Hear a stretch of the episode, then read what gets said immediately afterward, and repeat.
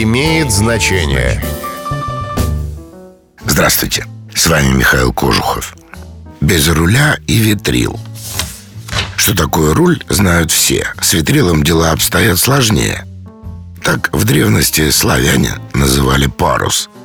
«Шуми-шуми, послушное ветрило, волнуйся подо мной», «Угрюмый океан», писал Пушкин в стихотворении «Погасло дневное светило». Спустя 20 лет тему подхватил Лермонтов. В поэме «Демон» есть строки «Без руля и без ветрил тихо плавают в тумане хоры стройные светил». Именно лермонтовская фраза «без руля и без ветрил» стала крылатой. Это случилось в 1875 году, когда была поставлена опера «Демон». Тогда о руле и ветриле спел сам Федор Шаляпин – строчка из песни запала в душу и обрела массовую популярность. В наше время она почти позабыта.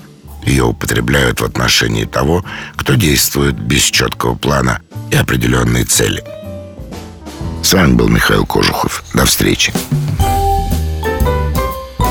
Имеет значение.